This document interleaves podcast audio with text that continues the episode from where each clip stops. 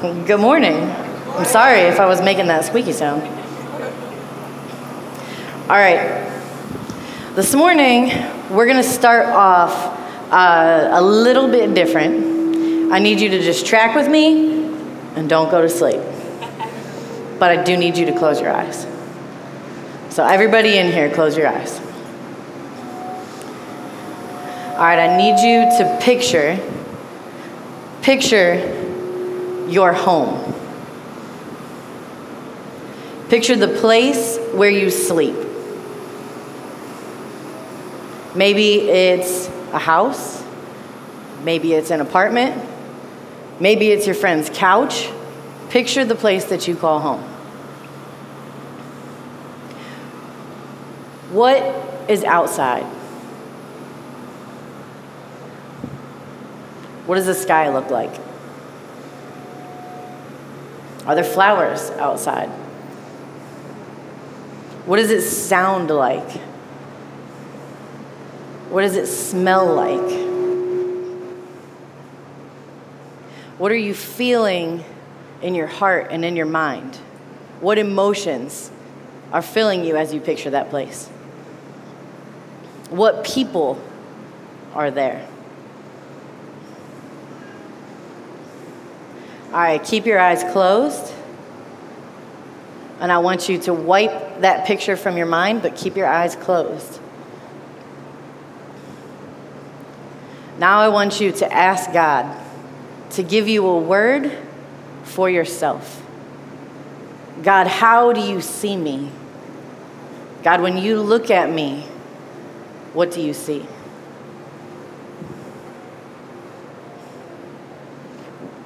Focus on what's coming to your mind right now. What, what image goes with that word? The Spirit here has not given us a spirit of fear and timidity, but of power, love, and sound mind. The fruit of the Spirit is love, joy, peace, patience, kindness, goodness, gentleness, self control. Does what you're seeing and what you're hearing align with who God is and who the Spirit is? What are you feeling as you're seeing that? What are you feeling as you're hearing that word? What is repeating in your mind? Maybe it's just the comfort of silence. Maybe it's the discomfort of silence.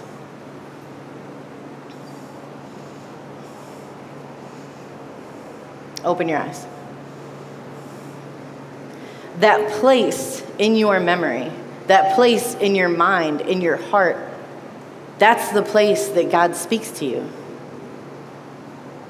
When you have these big thoughts or these scary dreams or these ideas and these visions that come to your mind, you're not crazy. That's the place within you that God speaks to you. The Spirit of God speaks to all His people.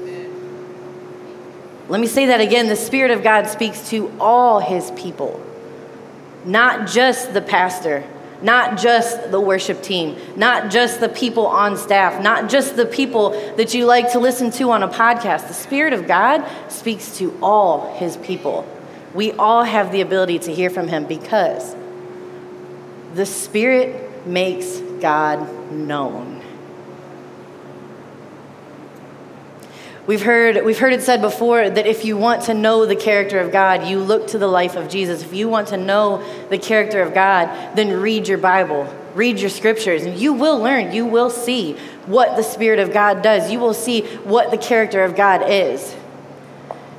And if you want to experience the character of God, seek the Holy Spirit. The Holy Spirit is this thing that makes God tangible. It makes God something that we can feel. It makes God something that we can experience every single day of our lives. It's so important to read scripture. It's so important to know the life of Jesus because that gives us direction for our actions and that gives us something to align what the Spirit is telling us with. But if we leave out seeking the Holy Spirit, then we miss experiencing the character of God.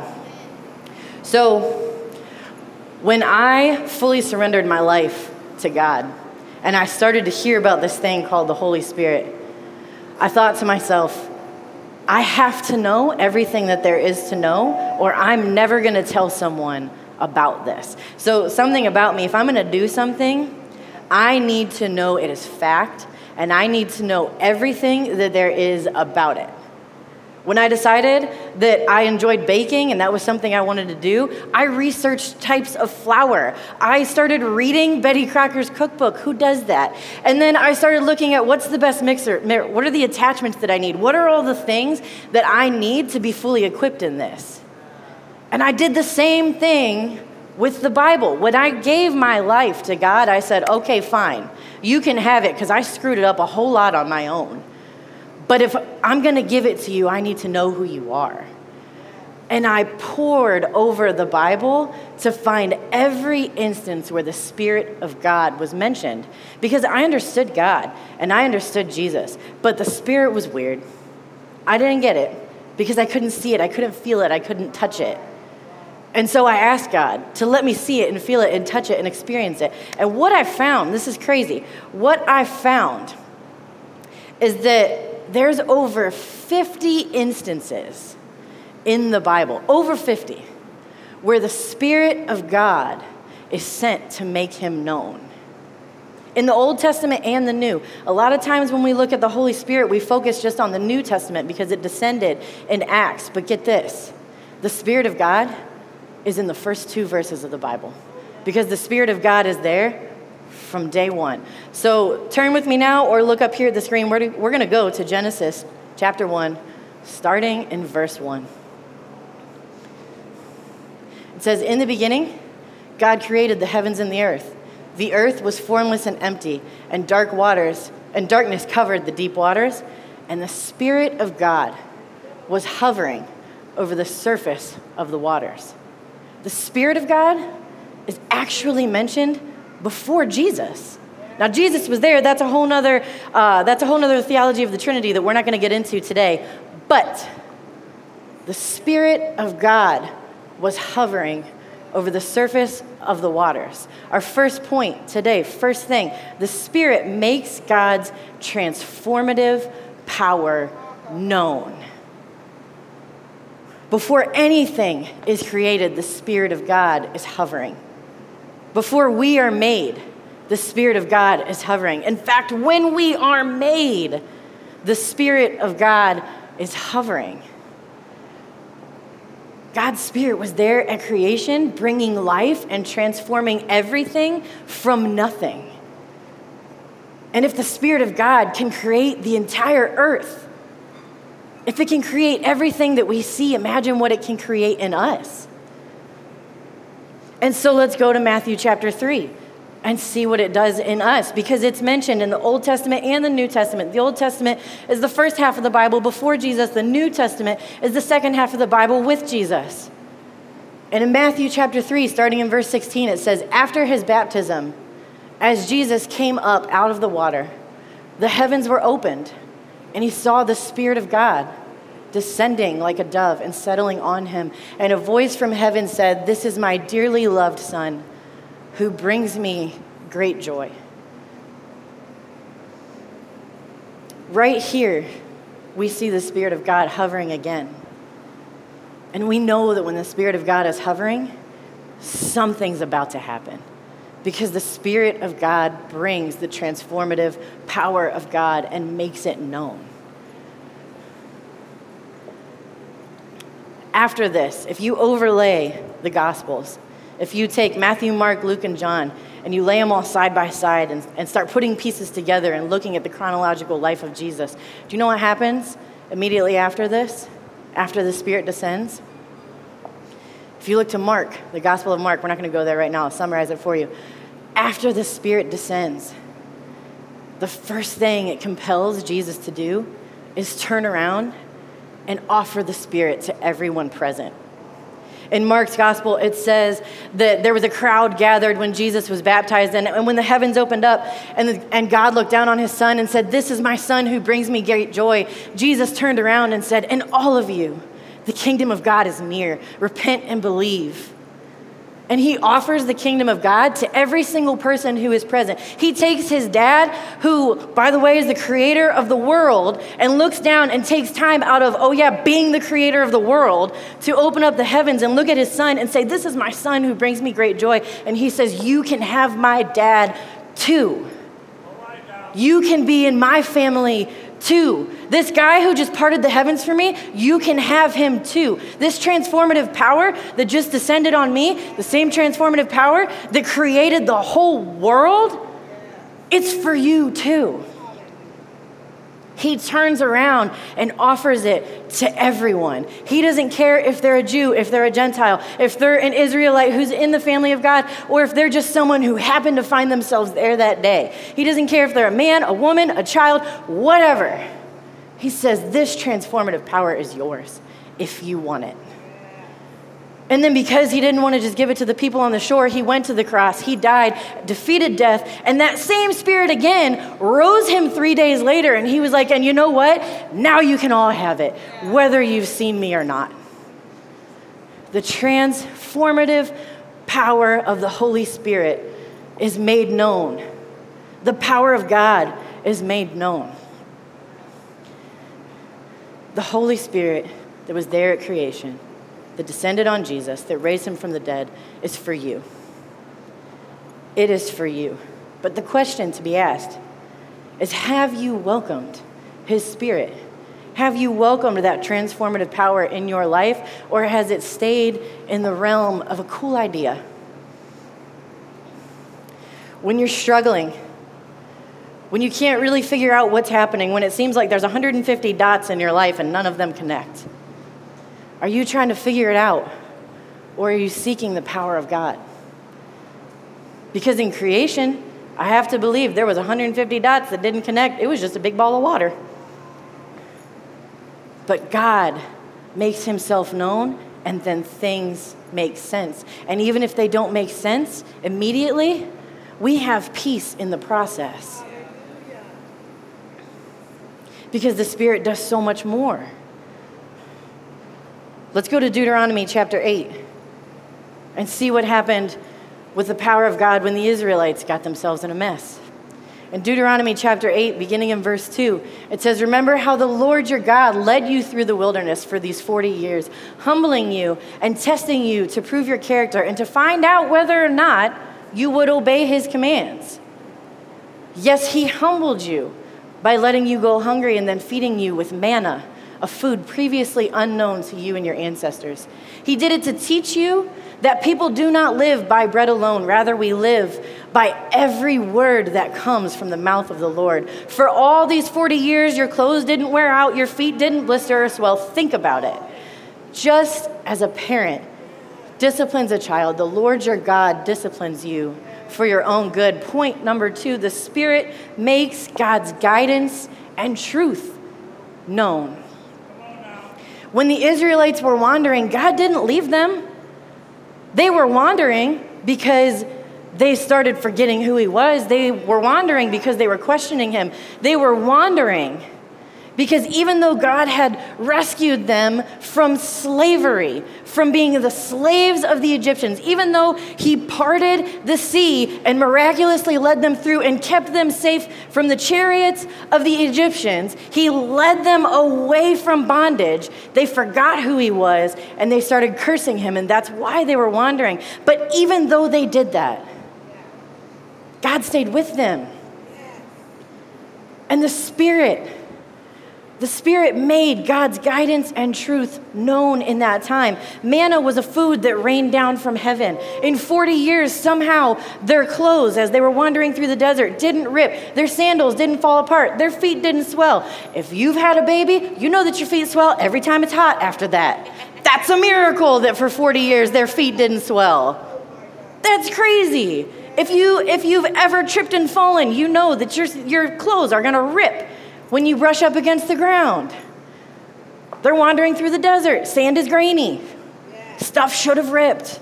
Stuff should have fallen apart, fallen apart. But God's guidance and truth was made known by the Spirit and they were preserved. And you know what? That's not the only time God did it. Let's go to Matthew chapter 4. Immediately after Jesus was baptized, immediately after the Spirit descended and hovered, the Spirit led Jesus into the wilderness. It says, Then Jesus was led by the Spirit into the wilderness to be tempted there by the devil. For 40 days and 40 nights, he fasted and became very hungry. During that time, the devil came to him and said, If you are the Son of God, tell these stones to become loaves of bread. But Jesus told him, No, the scriptures say, this should sound familiar, people do not live by bread alone, but by every word that comes from the mouth of God. Jesus quoted back to Satan the same thing that sustained the Israelites in the wilderness. The Spirit led Jesus to this place. Why? Because of exactly what it says in Deuteronomy to test your obedience, to test your character, to see if you're going to follow my commands. And what, is, and what does Satan do during that time? He comes at Jesus' identity. He comes at who he is. He says, If you are the Son of God, prove it. Jesus didn't have to prove anything. You don't have to prove anything the Spirit brings to mind the Word of God. Jesus knew the Word. He knew the Pentateuch. The Pentateuch is the first five books of the Bible. It's something that any Jew in that day would have known Genesis, Exodus, Leviticus, Numbers, Deuteronomy, the fifth book in the Pentateuch. Jesus knew it because he had poured himself over the Word. And the Word is what the Spirit brings to mind as he makes God's guidance and truth known. So, what does that mean for us? I don't know about you, but I don't have five books of the Bible memorized. I would love to. I wish I did. I read a lot, but that doesn't mean that I can always call it up on the spot like that. So, what does that mean for us when we're in those times? I'll tell you what Jesus didn't do. He didn't wait until he was in the wilderness to then start studying. He didn't wait till he was in hard times to go to God. He went to God for the 30 years prior to that, so that when those hard times came, he was sustained. I wish I could tell you that I'd done that, but to be honest, I didn't. I went through a period in my life where I walked away from the church. And because I hadn't taken the time to get to know who God was, when the devil was coming at me about my identity, I didn't have anything to say back to him because I didn't know anything, so I just believed him. But when I found my way back, and when I found my way to understanding the Holy Spirit, and I started pouring myself into God's Word to try and know it, that's when God sustained me the next time the hard times came around. Because we will constantly go through hard times. Just because we surrender our lives to Jesus doesn't mean things are going to get easier. It just means that hopefully we have an understanding of His Spirit to allow His guidance and truth to get us through. Even when it feels like God is silent, He's there. It didn't say that the Holy Spirit was standing next to Jesus in the wilderness. It didn't say that the Holy Spirit was something that he could look to and, and reach and grab and touch and like and hold its hand and be like, oh, this is so hard, but I'm so glad I have your hand to hold. The Spirit was within him. And it brought things to mind in that place, in that place in your mind, that place where you dream, that place where you get crazy ideas and then you're like, ah, but that doesn't make sense. I'm not going to go for it because that doesn't make any sense. Sometimes, sometimes it might not make sense, but sometimes it's God. And when it aligns with his character, and it aligns with who he is, and when it aligns with what we see in the Bible, we know that it's God. His guidance and His truth are made known by the Spirit, and they are what sustain us. And maybe, maybe I'm saying all this, and you're like, that doesn't make any sense. I don't have, I, I, don't, I don't see things in my mind. I don't have ideas. I don't get pictures. I don't feel like God's ever told me something crazy. And that's fine because He speaks to every single person so differently. Every single one of us hears from God in a different way, but every single one of us hears from God.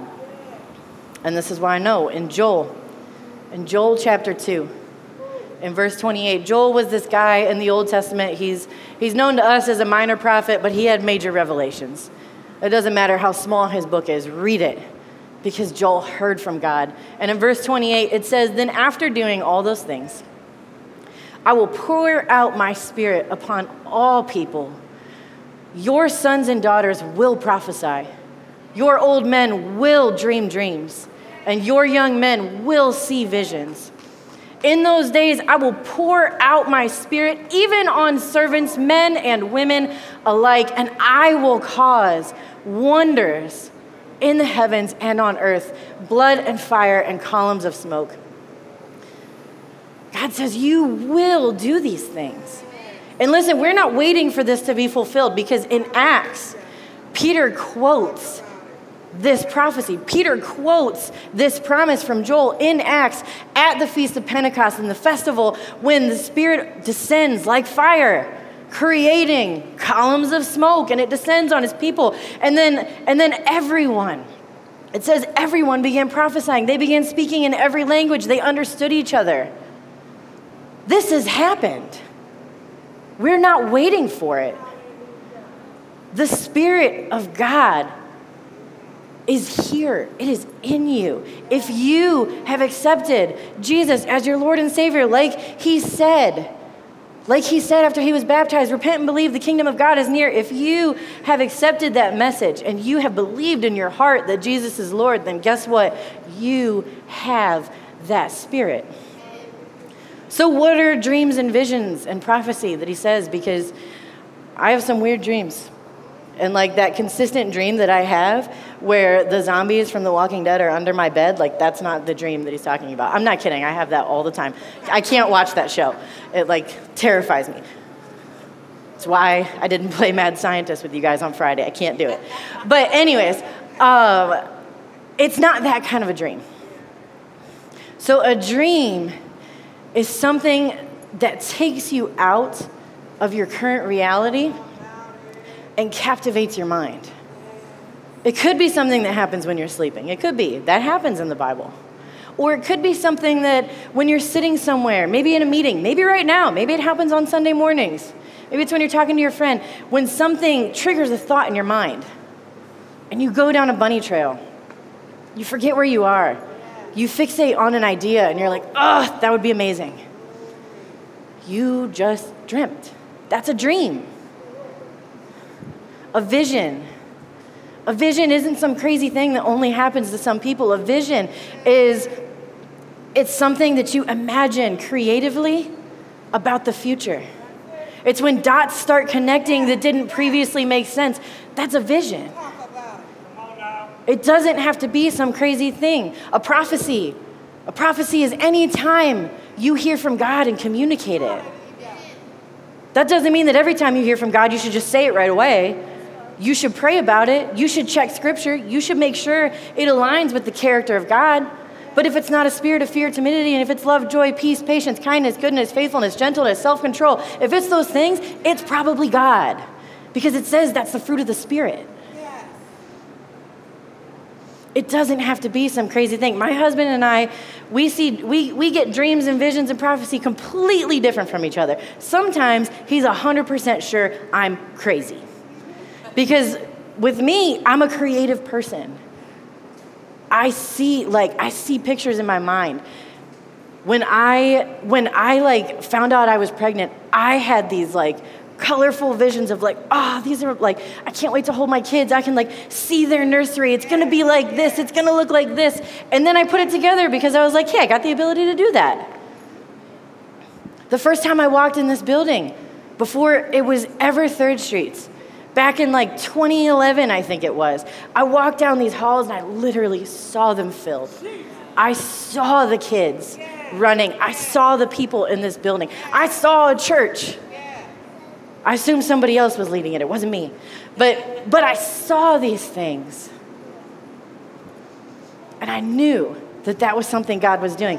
Now, now with Corey, when he gets visions, for him, because of the way he thinks, He's a connector. He loves to like put people together and like make things happen with a huge group of people. So with him, it's not this thing that happens in his mind. Nine times out of 10, he draws it on a whiteboard 65 times and draws arrows and starts figuring things out because that's how God works too.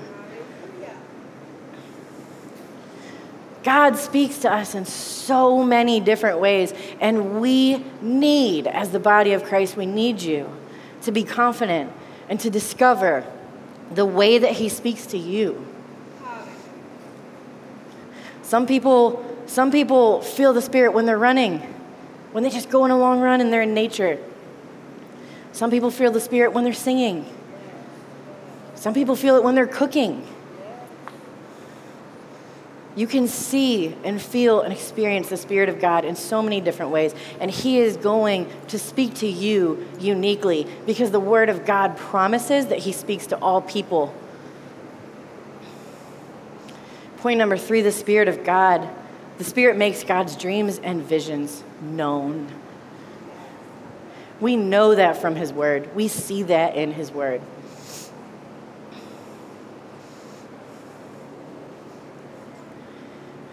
When you speak to God, when you pray, it's so important that you take the time to be silent with Him.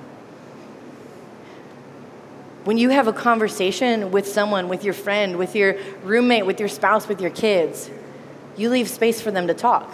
You leave space to hear from them because that's how you learn the desires of their heart. That's how you learn who they are. That's how you learn who God made them to be. And so we need to do the same with God. This morning, when we started off, we went to a place in our mind where we, where we tap into our memories, where we think about the things that we love, the things that have stuck in our mind. And we need to leave that same space and that same silence when we pray. When you pray, I challenge us all. After you pray, don't just say amen. Sit in quiet. Start with two minutes, then go to three minutes, then go to five minutes. But sit in silence after you pray and allow God the opportunity to speak back to you. He might bring to mind a passage, and so you pull out your Bible and start reading. But you know what's happening when you're reading? You're not talking, you're not focusing on you. You're allowing the character of God and who God is to be, na- to be made known to you in that moment. The Spirit, the Spirit makes God known. The Spirit makes His transformative power, His guidance and His truth, His dreams and His visions, it makes them real and tangible in your life. If we want to experience the character of God, then we need to seek the Holy Spirit, and we can. And Scripture tells us how. And so I just want to leave us today with that challenge to be silent with God, to allow Him to speak to us, to allow Him to make Himself known. Because when He does that, you will find an empowerment within you that feels like nothing you have ever experienced before. And it never leaves us. It didn't leave the Israelites when they were wandering for 40 years. It didn't leave Jesus when he was in the wilderness. It's not going to leave you. The Spirit of God is not the people in your life that have let you down. The Spirit of God is not the people that have abandoned you. Don't hold the sins of broken people as equal with the character of God. Allow Him to be God. He is the same as He was all the way back in Genesis 1, he's the same today. And that same transformative power, that same guiding light, that same thing that sustained people, that same thing that rose Jesus from the dead, and that same thing that gave that promised dreams and visions is a thing that you have the ability to receive and tap into today.